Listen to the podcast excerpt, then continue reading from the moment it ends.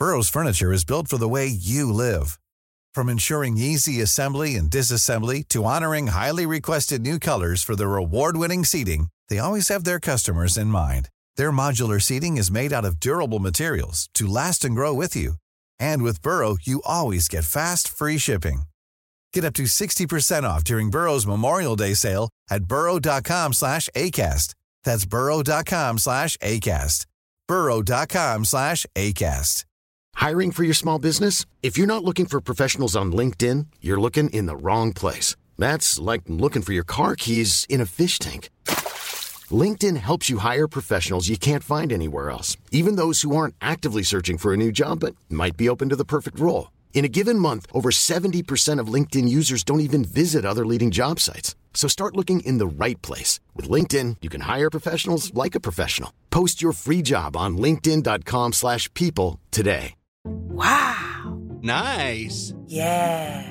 What you're hearing are the sounds of people everywhere putting on Bombas socks, underwear, and t-shirts made from absurdly soft materials that feel like plush clouds. Yeah, that plush. And the best part? For every item you purchase, Bombas donates another to someone facing homelessness. Bombas. Big comfort for everyone. Go to bombas.com slash ACAST and use code ACAST for 20% off your first purchase. That's bombas.com slash ACAST. Code ACAST.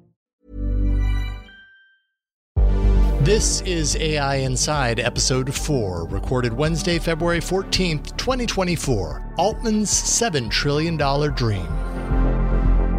This episode of AI Inside is made possible by our wonderful patrons at patreon.com slash AI Inside Show. If you like what you hear, hop on over and support us directly. And thank you for making independent podcasting possible.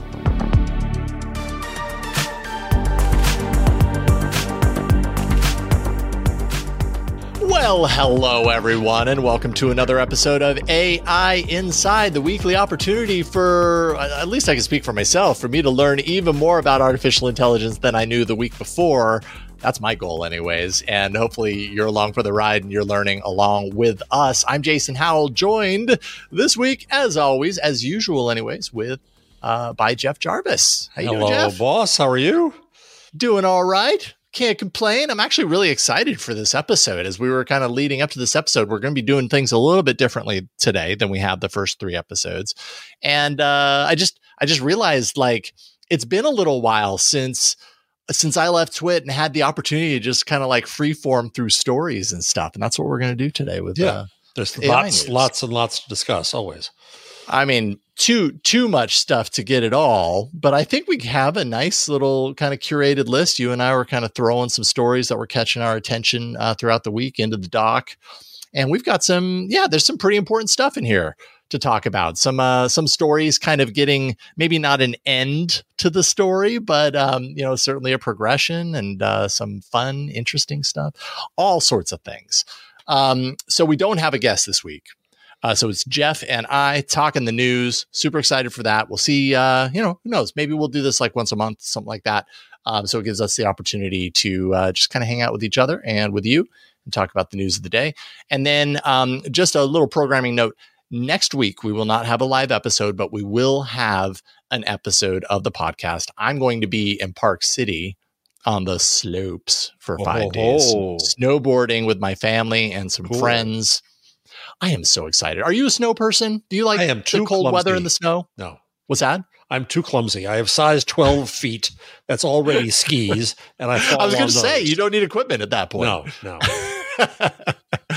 well, it's a blast. Um, given I don't hurt myself. I also hate heights, so it, no, not. Oh, Oh, it's just it's so wonderful. Like literally, this is one of my favorite times of the year is being able to go on a trip like this and just explore. It's all about the exploration and the adventure. Okay, it has nothing to do with artificial intelligence. Maybe someday our skis and our snowboards will.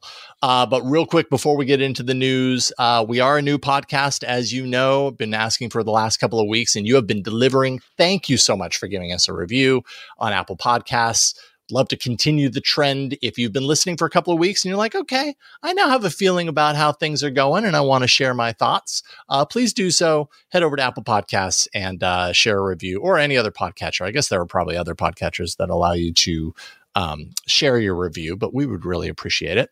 And then if you want to support us directly, you will sometimes hear me talk about that. oh, sorry, that's the wrong one. Patreon.com. I need to remove that. Patreon.com slash AI Inside Show. That is the place that you can support this show directly, like, and I'm going to do this every week. I'm going to call out one of our paid patrons. And it just so happens, I didn't realize this until I looked for it today.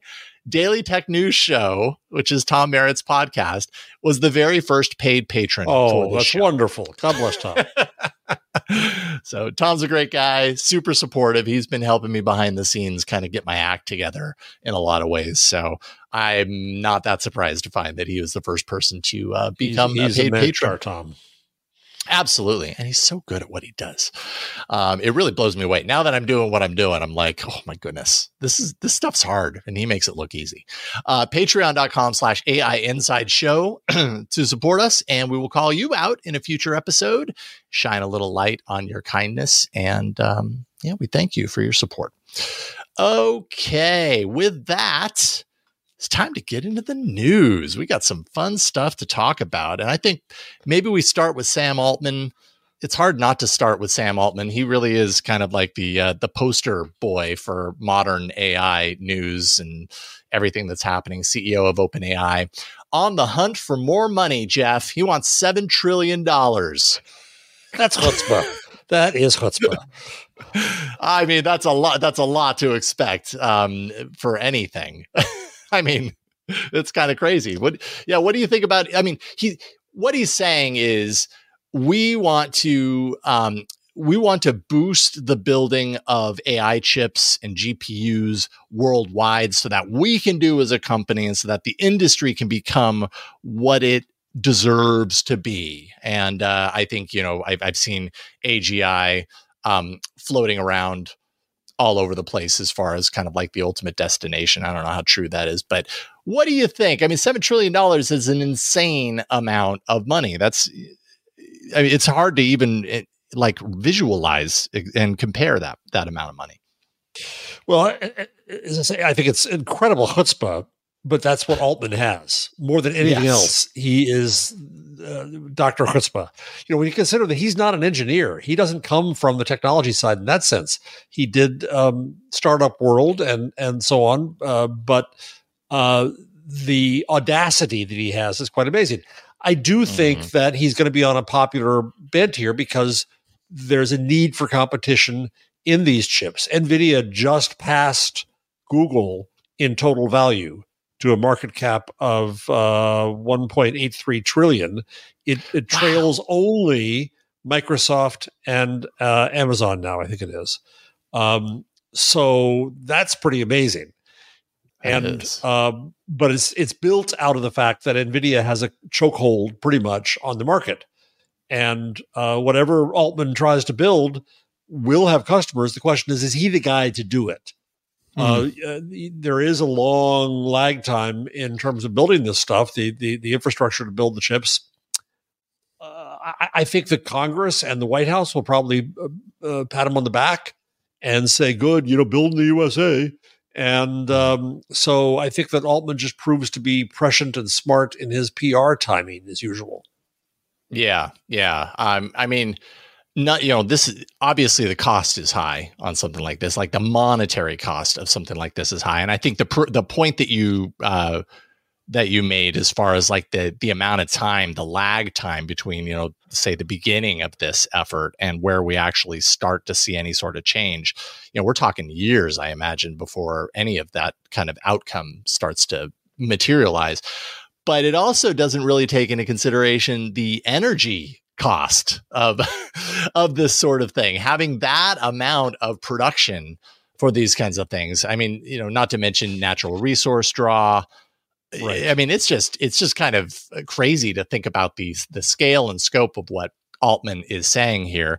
Not to mention like like you said is altman the right person to be drumming up the support? And i think he certainly believes so. And and why wouldn't he? He's at the heart of so, of everybody's kind of conversations around uh, this you know modern AI moment. he he's really the guy that everybody wants to uh, want, wants to be on the same page with because of of what they've been able to do at OpenAI. So. Yeah, this is a strange thing to say for a show called AI Inside, but but I think we have to wonder. You know, when, when I started um, with a newspaper company on the internet in 1994, they made separate companies because they weren't sure this internet thing was going to last. Which now, of course, is amusing as hell, especially when you consider how bad newspapers have been on the online. Uh, yeah. So I'll, I'll, repeat the foolishness right now. Who knows when this AI thing is going to last? Uh, obviously, it's going to last. Obviously, it's been around. It's going to be around. There's going to be demand. But I keep on wondering whether generative AI and LLMs are all they're cracked up to be. Is there, yeah. in fact, a huge business there? The point is, will that generate the demand for these chips that everyone is anticipating? I think probably yes, but I think there could be a downside surprise here where uh, it doesn't uh, have as much economic impact as people are hoping for. And if that's the case, then investment in that kind of development would go down, then the demand for the chips would go down. Nonetheless, mm. if I were betting and if I were investing and if I had a spare trillion dollars, I'd probably put it in this. spare trillion dollars, no big deal. Uh, yeah. We we can yeah. we can hope that I got a whole lot of the trillion I have, Jason. I can't I can't give it up. Yeah, true. Fair enough. I'm retired um, now. You know, I I, I, I well, I got to do what I got to follow in your footsteps because uh, you know I'm I'm nowhere near even a billion or a million. So that's that's you know it's all relative, right? Um, and I think you know what you're talking about as far as like the the kind of importance, the long term importance of LLMs is kind of illustrated, I think, in the next couple of stories that we have here. Ch- uh, ChatGPT yes getting memory is it and i think i, I kind of grouped some of these chat gpt and openai yep. stories kind of together to keep them uh keep them you know in line with each other but net rolling out memory and when we're thinking i think the next couple of stories that we talk about are all about agents and personal agents and you know some of this has to do with openai some of it will have to do with google and its news we'll talk about that in a little bit but i think at the core of it is as a user, if I'm going to use these services, I want to know that it's going to be able to provide for me the things that I want. And as a user, I think the most benefit that I stand to gain from it is if it knows a lot about me. Now, that might make privacy advocates wary, of course, if we're given, you know, all of our information to the purpose or to the extent that these services know us almost better than we know ourselves so that they can be really useful to us when we need them to. But that is i think you know setting the privacy stuff aside that is i think what general users would like out of systems if that they could keep that privacy thing you know um adhered to in some way shape or form i don't know if those both of those things are possible kind of side by side, um, or if we have a really great solution. But at least here, ChatGPT is is is um, gaining the ability to remember things about you, either things that you tell it, like remember that I like the color blue, and then in future conversations or, or threads that you have with ChatGPT, it'll keep that in mind and apply it when it's appropriate, or it will learn these things about you that'll be helpful to future queries. And um, I don't know. I think when we're talking about personal agents, I, I feel like that's a necessity. What do you think? Yeah, I'm surprised it hasn't happened already. I think that yeah, me too. Actually, a discussion with one of these bots, and they have a they have a they have a task. They're trying to do something, yeah. and then they've got to start all over again the next time. Um, uh, Bard uh, now Gemini drives me nuts because it speaks keeping to me speaking to me in different language. It'll suddenly switch to Hindi and Thai, not just you know, like German. No kidding, French. really. It'll I've switch not, all I've over weird languages for no reason, has nothing to do with the subject matter. And I tell it, speak to me in English because I'm a stupid American. That's all I speak. And it'll okay, it'll do that that time, but the next session it forgets me, and it does it again. Um, uh, so there's there's there's funny. the customizability there's the tasking, being able to continue a task over time, being able to be additive to the learning that occurs. Uh, I, I, think is important. You're quite right that, that, that it's going to be a privacy freak out. Oh my God, it knows things about us. And Google just put out a warning don't tell anything personal to these machines. Don't do it. And they're right to do that. Mm-hmm. Um, and companies have learned that they shouldn't put data up there for fear it's going to end up learning to get out there. I think there's a few things. One is that there has to be a wall that says if you tell the machine this, it doesn't use it for learning. Otherwise, it doesn't use it elsewhere. Otherwise, people are going to have no faith. It's just like when Facebook started uh, various of the things they started. It's going to be a problem. Yeah. Number number Totally. two is that um, the user has to have control over this. I told you I speak Hindi. I really don't. Take that out of your memory. Stop that. Or I was doing a project and I made believe I was something or other. Now forget all of that and don't remember it for me. Um, that's just going to be convenience and power for the user. And those are things that social media and media should have learned long since for everything from cookies to social feeds. Users should have had more transparency about what was being remembered, how it was used, with control over getting rid of it. And I don't mean this, I own my data, because our conversation right now isn't owned by me or you, it's owned by us. If, I, if, if you cut me out, it's, it's, well, maybe a better conversation, but it's just you then, right? So, but, but when you do tell the program something um, for a purpose, I think you should have uh, transparency onto that and the ability to change it, which is going to give people a lot more trust and faith in this. So we'll see how well they do at implementing this. It'll be very interesting. And you're quite right um, that this is going to be vital when it comes to building agents because it's going to want to know that you that I travel in the aisle seat and I hate going over bridges and um, uh, I want their first flight. If it's going to be an agent for a travel agent for me, it's going to have to know those things to be useful. Yeah, and not keep asking you every single time and, and forgetting Right. and and and all those things. Um, we will, you know, expect that of it at some point. And yeah, OpenAI also had news um, that it's building um, few different kinds of agents, as we're talking about. One for web tasks, so things things like expense reports, travel bookings, like you were saying, um, those kinds of things, and then the other for device control, so things like productivity tasks and everything, all integrated together uh, that step moving towards AI becoming even more of a personal assistant, which could end up being really the story of 2024 when it comes to AI, right? Like we're going to talk about Google next. And that's really kind of where all this is seems to be heading, at least in my mind, is cool. The last, you know, year, year and a half has been about using our imagination and realizing, oh, AI is powerful enough to do these things now. Um, or people are, or the systems that are being built around this technology finally seem capable enough to do some of these things that it couldn't do before or that it, you know, didn't do very well before.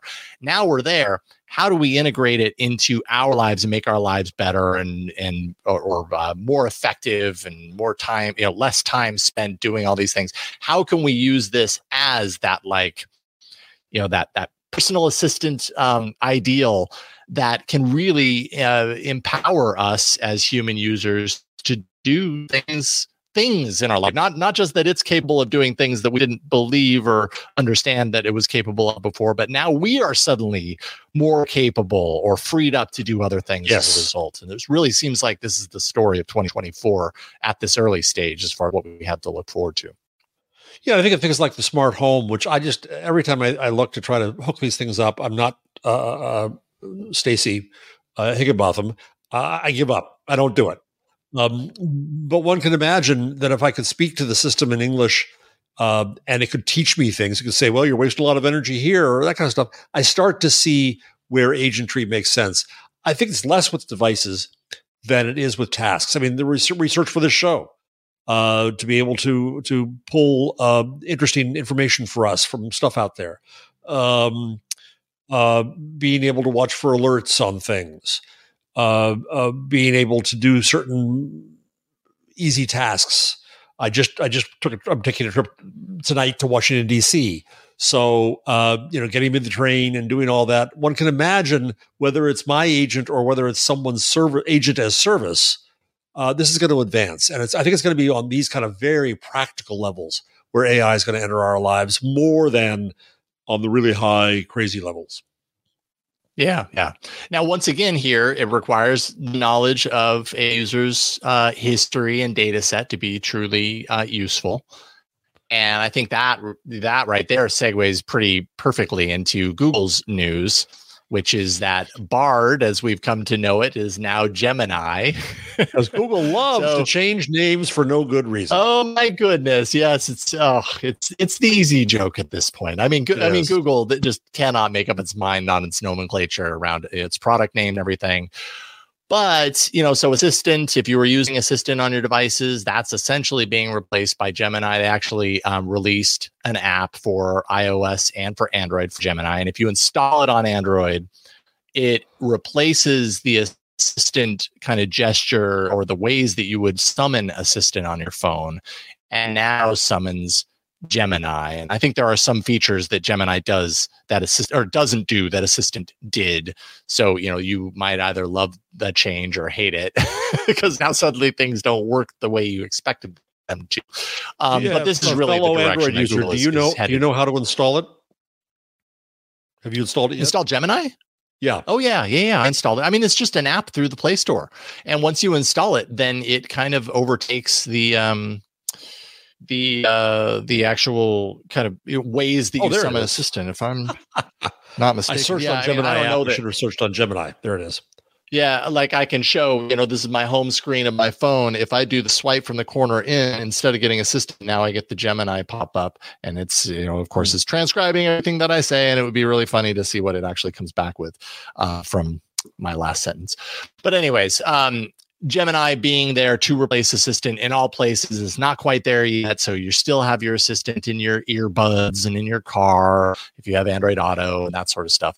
But that's just kind of one part of the announcement. Um, yes. They also announced Gemini Ultra 1.0, which they called the largest um, and most capable AI model. Um, it competes directly with GPT-4 when you're talking performance benchmarks. And the and this is this ties back to what we were just talking about as far as knowing a user's online history and data set. It's going to work with YouTube, Maps, soon it's going to be working with workspace apps like Gmail, Docs, Sheets, everything. I mean, even with just the app, which I realize isn't ultra, but just the app, I asked it about my trip that's coming up next week. We're going to Park City, Utah to go skiing. And I was like, I'm, I'm looking for details about my trip.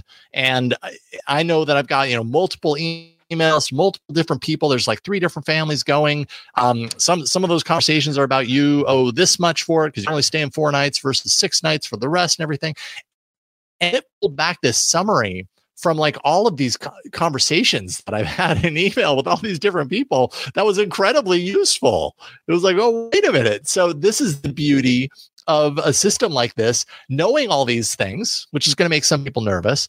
But instead of me having to open up my email and do a search, open up a notepad and move pieces of data over and everything, it just kind of did it for me. And it wasn't perfect, but it was pretty darn neat as a starting point. So, um, very cool. Alan asks in the in the chat, uh, why doesn't Gemini and um, Notebook LM merge? And and when I saw Steven Johnson, um, he, the Notebook LM that he showed me at the time was on uh, both versions of Gemini. The the the one we'd already seen over the last, um, otherwise known as Gemini, I guess. What I don't know, I forgot what it was before Ultra. Gemini regular uh, was in there. Uh, so that's what that's what he was showing us. But he said he had also seen it with Ultra and how much more amazing it was. So yes, it is going to be. I wouldn't say merge. It's Gemini is going to power Notebook LM, uh, and and I think that that's um, going to be interesting to watch. So the deal is you can sign up for Gemini today in the U.S. I, am sorry that uh, I think it's uh, uh, who was it? Uh, Tay says you can't get it in the U.K. Sorry, Mike. Um, I know wrong accent, but um, uh, you get it free for two months, and then it's nineteen ninety nine a month thereafter. I'm still at the point, and I, I need to do it for the show, but I'm not sure that I have uses to put it to for 20 bucks a month. I mean, transcripts, yeah. Yeah, I mean, really at this point, they're all like 20 bucks a month. this is what I've noticed yeah. in my short time of being self employed is that every service that's going to solve your problems is $20 a month and it adds up really really quick and that, that is yeah. definitely the case for these you know these ai services like perplexity that was part of the reason why i bought the rabbit because it came with a year of Perplexity Pro, and I was like, okay, well then it's kind of like I'm just I'm it's it's essentially like I'm buying a discounted version of this particular AI, um, you know, s- system and getting some hardware for free. Depends on how you look at it.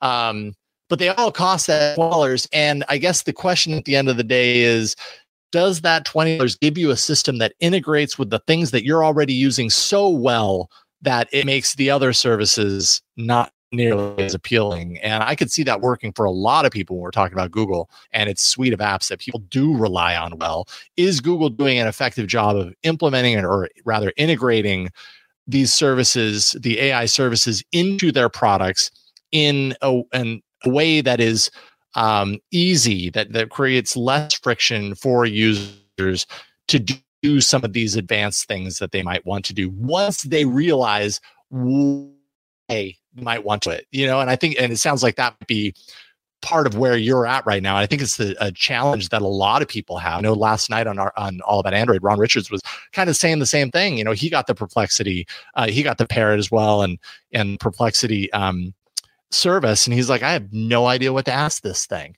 Yeah, and it's like it takes I, a while to kind of get that part of your your habit, your ritual of opening this instead of opening, say, a Google search box. You know. Yeah, and and well, I mean, it depends too on what you're used to. Uh, the one time in my career that I had an assistant when I was the founding editor of Entertainment Weekly, I didn't know what to do. I like they said you had to have one, and she's very nice and very smart and great, but I was so used to doing things myself, and when I well, when I worked for Steve Newhouse at, at, at Advance, who's now the chairman of Advance, it's it's a huge company and and and all that they had to give him an assistant to train him how to have an assistant. So I think that it's almost the same with these devices. Uh, if I had a, a job where I was checking marketing data or things like that, I could imagine saying that I'm going to use these tools for a specific task. But just in life, it's really hard to. And it is interesting that, that on, on search, Bard, now Gemini, on Google keeps coming up, and I am reading it more. I am taking advantage of the summary it gives me, but I'm also always concerned whether it's getting it right. Yeah, I think at, at the end of the day, it's going to be really interesting as we head into this year, especially with Google, because I am an Android user and I am very curious to see how this develops um, into you know their new hardware near the end of the year. But I'd be really curious to see how much of an impact this has. I have to imagine things like this have more of an impact on a user than say the thermometer that was included on the Pixel 8 Pro. You know what I mean? Yes. Like when yeah. we're talking about features, this seems at least a little bit more useful. Um, but can we kind of trust what it comes back with. I think at the end of the day, I'm just always with any of these results, assuming that I need to double check it, like always kind of checking the work of the AI. That's just part of yep, my process. I think so. Only smart. Yep. Yeah. Which we should do with human beings and social media too. The burden totally. is on us. It's yeah. yeah, right, exactly. It's not it's not a horrible thing to ask that people take responsibility for the things that are really important in their life and um you know i i think there's there's the uh the desire to relieve ourselves of the shackles of needing to you know needing to do some of that work. But i think at the end of the day it's important that we continue to uh, kind of keep our humanity is involved in the process. And we're actually going to talk a little bit about that a little bit if you're looking for plump lips that last you need to know about juvederm lip fillers with Juvederm Volbella XC and Juvederm Ultra XC, your lip look, whether it's subtle or bold, can last up to one full year with optimal treatment and no additional maintenance. Find a licensed specialist and see if it's right for you at Juvederm.com today. That's J U V E D E R M.com. Add fullness to lips in adults over 21 with Juvederm Volbella XC or Juvederm Ultra XC. Do not use if you have severe allergies or a history of severe allergic reactions, or if you're allergic to lidocaine or the proteins used in Juvederm. Tell your doctor if you have a history of scarring or taking medicines that decrease the body's immune response or that can prolong bleeding. Common side effects include injection site redness, swelling, pain, tenderness, firmness, lumps, bumps, bruising, discoloration, or itching. As with all fillers, there's a rare risk of unintentional injection into a blood vessel, which can cause vision abnormalities, blindness, stroke, temporary scabs, or scarring. For full important safety information, visit juvederm.com. Burrow's furniture is built for the way you live. From ensuring easy assembly and disassembly to honoring highly requested new colors for their award winning seating, they always have their customers in mind. Their modular seating is made out of durable materials to last and grow with you. And with Burrow, you always get fast, free shipping. Get up to 60% off during Burrow's Memorial Day sale at burrow.com slash ACAST. That's burrow.com slash ACAST. burrow.com slash ACAST. later. Um, guardrails. You put in a couple stories here about guardrails, and I'm super curious about this. Uh, tell us a little bit so about let me, this. yeah, AI I'll take bill. the lead on this one. Mhm. So there's an AI bill in California because politicians got to politic and uh, regulators got to regulate, uh, trying to argue that there should be uh, safety regulation for AI, which sounds appealing, right? So, State Senator Scott Wiener, a Democrat who represents San Francisco, would require, according to the Washington Post, companies training new AI models to test their models for unsafe behavior, institute hacking protections, and develop the tech in such a way that can be shut down completely, according to a copy of the bill. I'm reading there from the Post. Well, that sounds good, but I think it's a fool's errand because what it presumes is the model maker can anticipate every bad use that any malign jerk could try to put to their program. And I think it's an impossibility.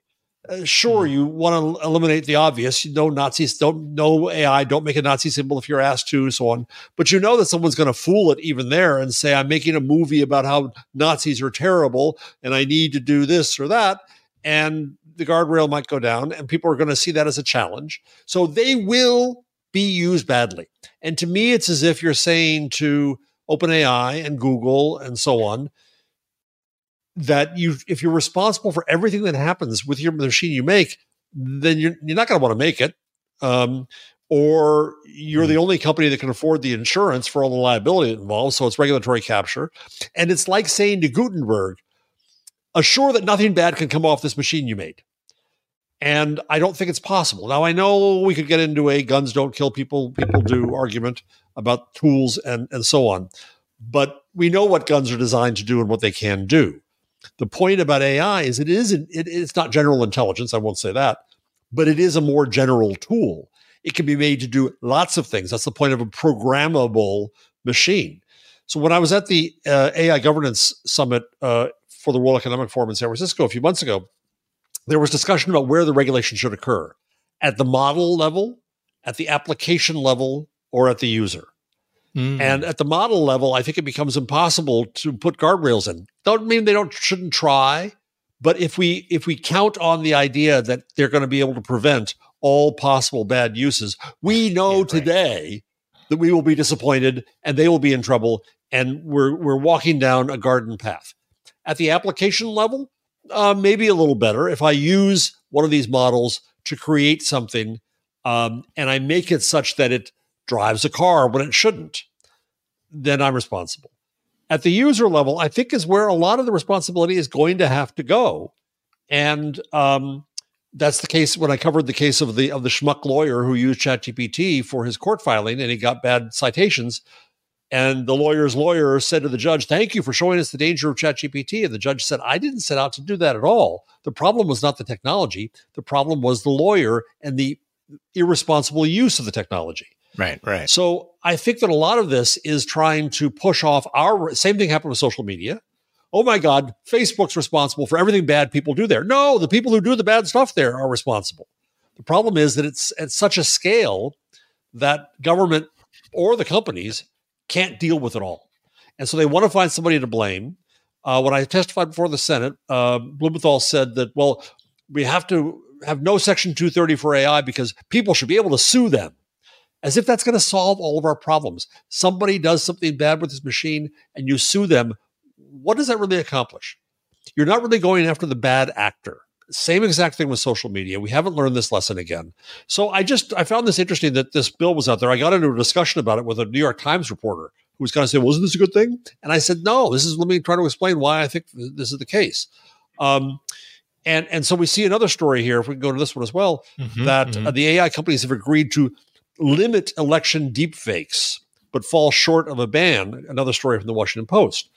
Well, I understand why that's happening because they can't get rid of that. Uh, you know, I could do a deep fake of Joe Biden saying something. Um, I could also do a, a, wonderful video for the Daily Show of Joe Biden doing something nice.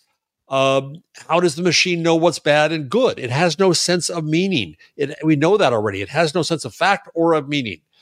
And so they can try to put in some protections and guardrails, but that's going to be really difficult.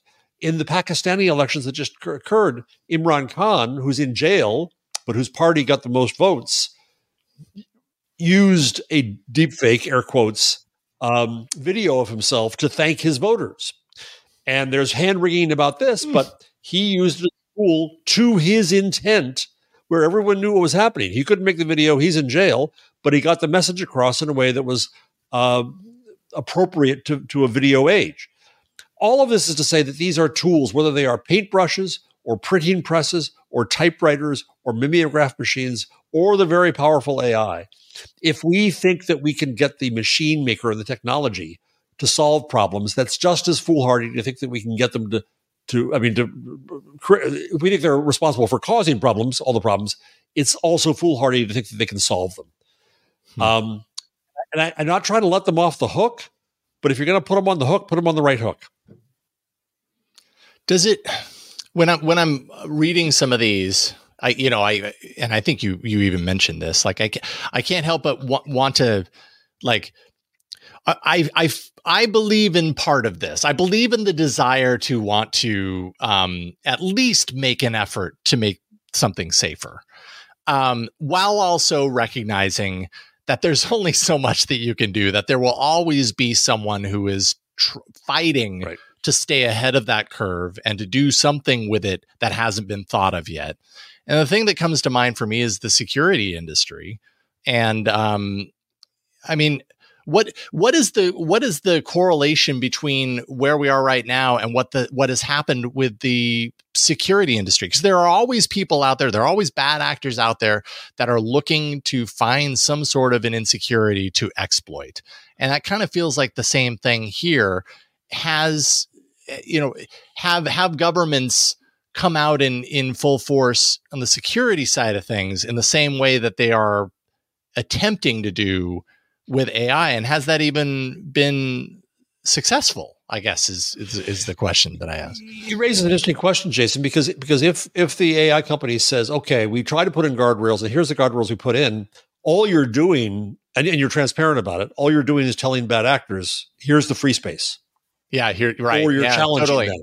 Go mm-hmm. around this mm-hmm. because you've you've also given me a list of what you we shouldn't do. Yes. So I'm going to find a way to do it to troll AI and just the world and the yeah. world. We've given you the boundary. Now work within or with or outside of those boundaries. And uh, yeah, and that's not going to work very well them. either because it's yeah. an, it's an invitation to trolling.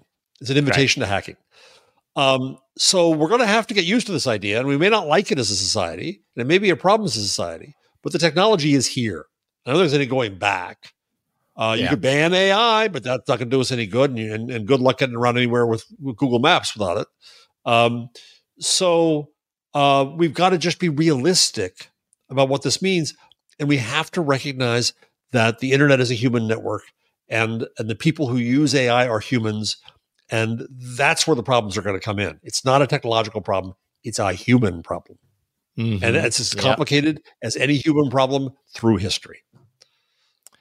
Indeed. Um, we also have a couple of stories in here about copyright. I was talking a little bit earlier about some cases, you know, some stories that have been bubbling up for quite a while. And though we haven't seen the end of the Sarah Silverman case, it certainly seems like we've seen the end of, well, at least in the, in the case of this story, five out of six of the claims in the case are being dismissed, um, which essentially leaves it as what is what is the uh, what is the the remaining claim is the remaining case is the, one that OpenAI claim. Right, OpenAI wants that to be heard because they want to have a court rule on this. Yeah. So uh, everything's gone. Um, uh, in ter- the six direct copyright infringement, vicarious infringement, violation of the Digital Millennium Copyright Act by removing copyright management information, uh, are a bunch of semicolons in this list. Uh, unfair competition, negligence, and unjust enrichment. OpenAI asked to dismiss all counts but the first That is to say, direct copyright infringement. Um, and that's the main complaint. Uh, is reading allowed? Now, mm-hmm. I think that's going to hinge upon how did you acquire the thing to read? If you mm-hmm. stole it out of the bookstore and read it, no. If you borrowed it out of a library, okay. Uh, if you used books three and they just got a purloined uh, copy, that's a problem. The problem there is not so much the copyright, but the acquisition of it. Hmm. Um, you know, the other issue. So I'm, I'm doing a lot. I'm doing a um, uh, a paper about uh, the California Journalism Protection Act uh, for the California Chamber of Commerce, uh, and I've been doing lots of research. I have a whole bunch of papers and printouts things. I'm going back and I'm reading back the whole history of radio and, and newspapers. And newspapers hated radio, hated it, and tried to argue that they owned the facts and that. Mm-hmm. Uh, and to some extent, they succeeded. The Associated Press did in the hot news doctrine, and so we're, we're, we're replaying that argument right now.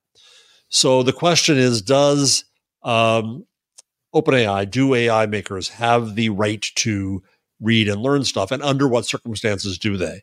Um, I'm holding an event in New York with the Common Crawl Foundation. Rich Skrenta was our first guest on the podcast mm-hmm. on April 30.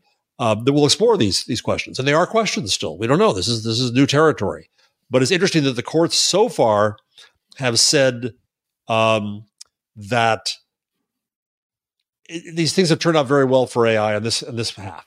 That they're not liable so far for reading and learning from things. What they turn out may be a different question. How they acquire stuff may be a different question. On the other side of the coin, they've also been told that they can't copyright the products of what they do because they are produced by machines, not humans. However, in However, China, we see a different precedent that yes. just occurred where Beijing court ruled that AI generated content can be copyrighted, which is yeah. which is amusing for Americans because China ignores American copyright. So the, the AI has more rights in China than American producers do. But we'll put that aside for another day. What it says is that courts all around the world are just starting to grapple with this and deal with the questions of of ownership and and rights to learn and authorship and responsibility. It goes back to what we said before, Jason, about whether the model is responsible or the application is responsible or the user who uses it is responsible. The same thing happened with print, where at first the printers were held responsible and they were beheaded or behanded for what they had printed. But along the line, the author became responsible. And that's that Foucault argues that's when we had the creation of an author. So in AI, who's going to be a responsible party for reading for creating, for learning. These are all open issues and fascinating, and just why we're doing this podcast. Yeah, absolutely. In this moment in time. Um, yeah, I think it's interesting. The plaintiff in that Beijing court case created an image using, using stable diffusion, then sued a blogger for using that image without permission. That was in a post on Baidu.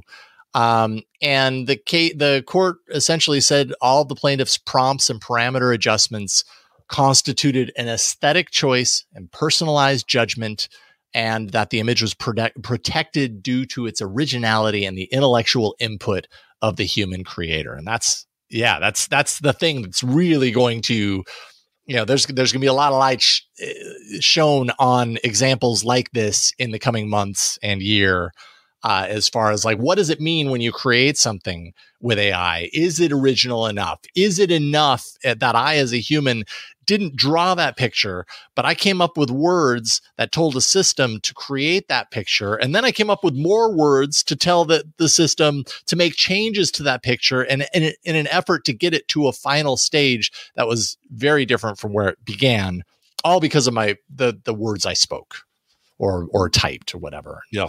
Is that enough? Is that transformative enough? You know, does that constitute uh, a uh, an original uh, thing that I've created?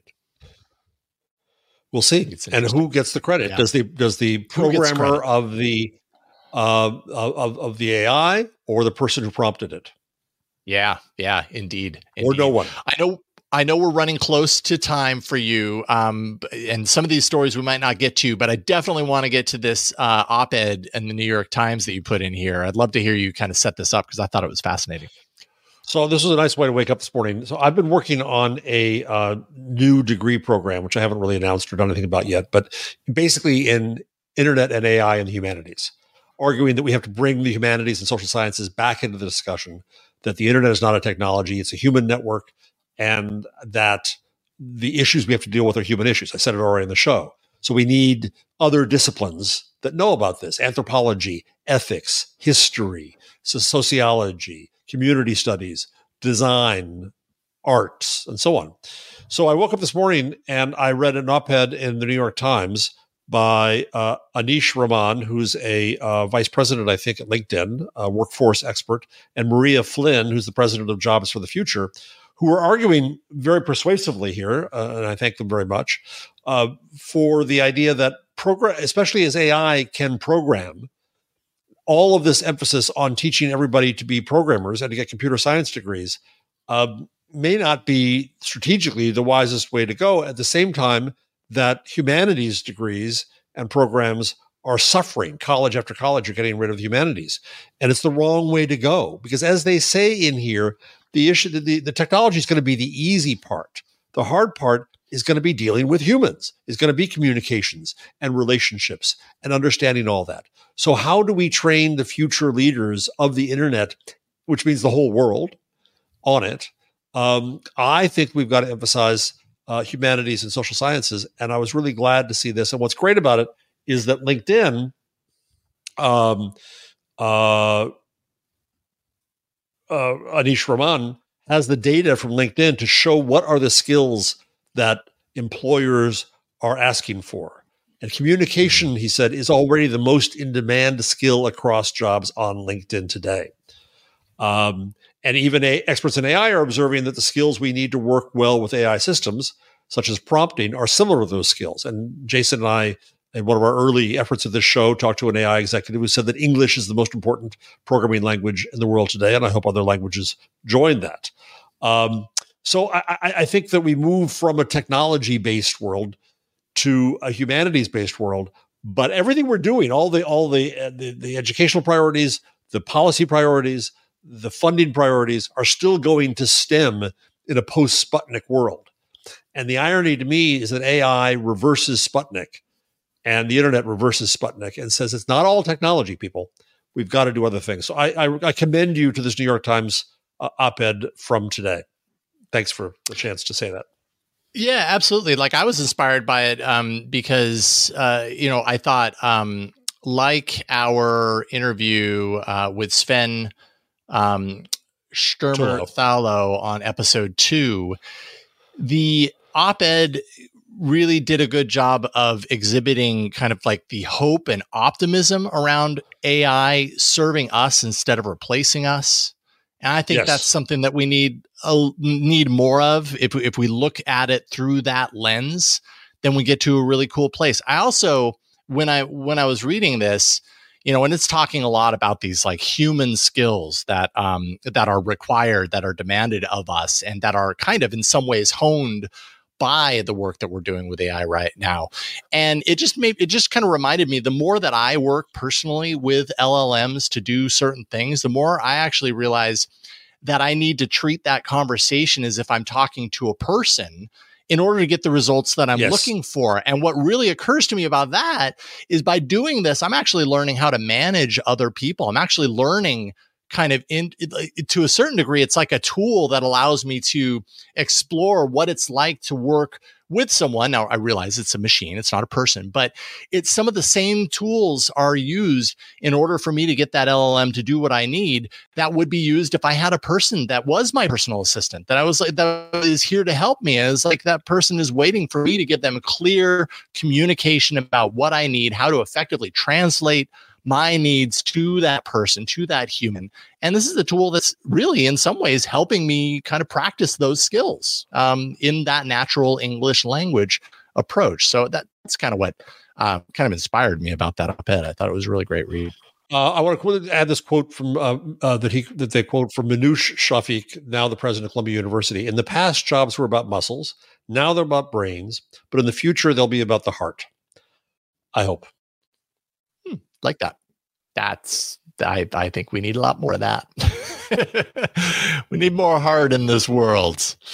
Jeff, uh, so great to do this. And actually, I gotta say, this was this was a nice change of pace. I've enjoyed the yeah, interview shows, but I was really looking forward to doing this with you and just kind of talking a little bit about the news. And I don't know about anybody else. You can you can certainly let us know, and we actually do have uh, an email address that you can send uh, emails uh, if you go to aiinside.show there is a place on the on the page for you to send some feedback. And i think contact at aiinside.show sends an email to us as well. Let us know what you think because this episode was a little different. It was just a little bit more of a kind of discussion around news items and i don't know. I really enjoyed it.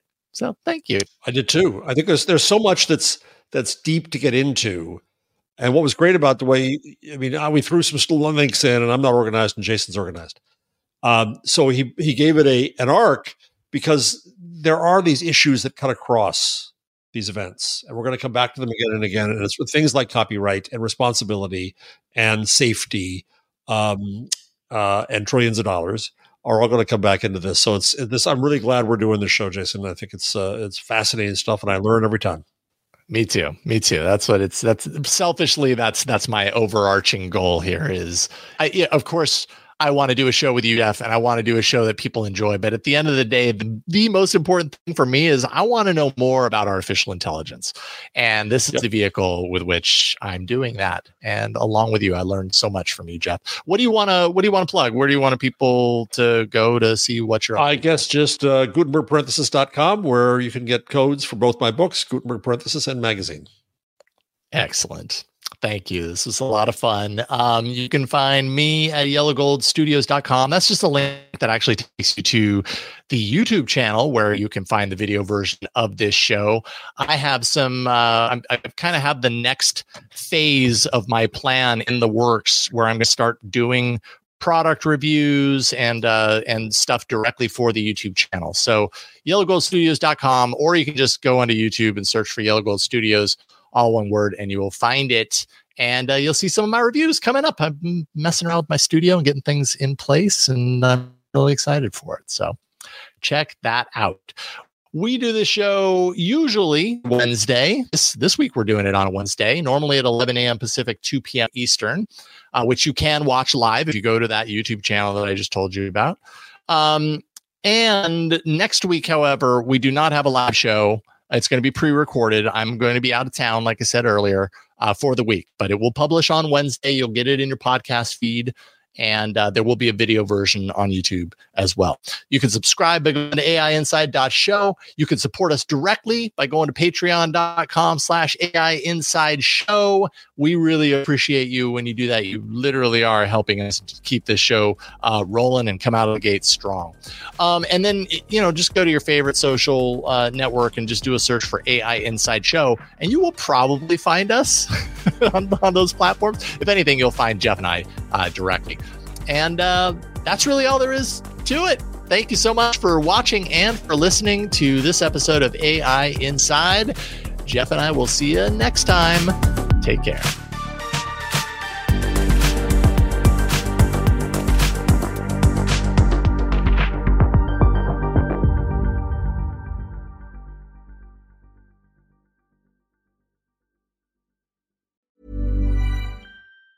Hi, I'm Daniel, founder of Pretty Litter. Did you know cats tend to hide symptoms of sickness and pain? I learned this the hard way after losing my cat, Gingy. So I created Pretty Litter, a health monitoring litter that helps detect early signs of illness by changing colors, saving you money and potentially your cat's life. Pretty Litter is veterinarian developed, and it's the easiest way to keep tabs on your fur baby's health right at home. Go to prettylitter.com and use code ACAST for 20% off your first order and a free cat toy. Terms and conditions apply. See site for details.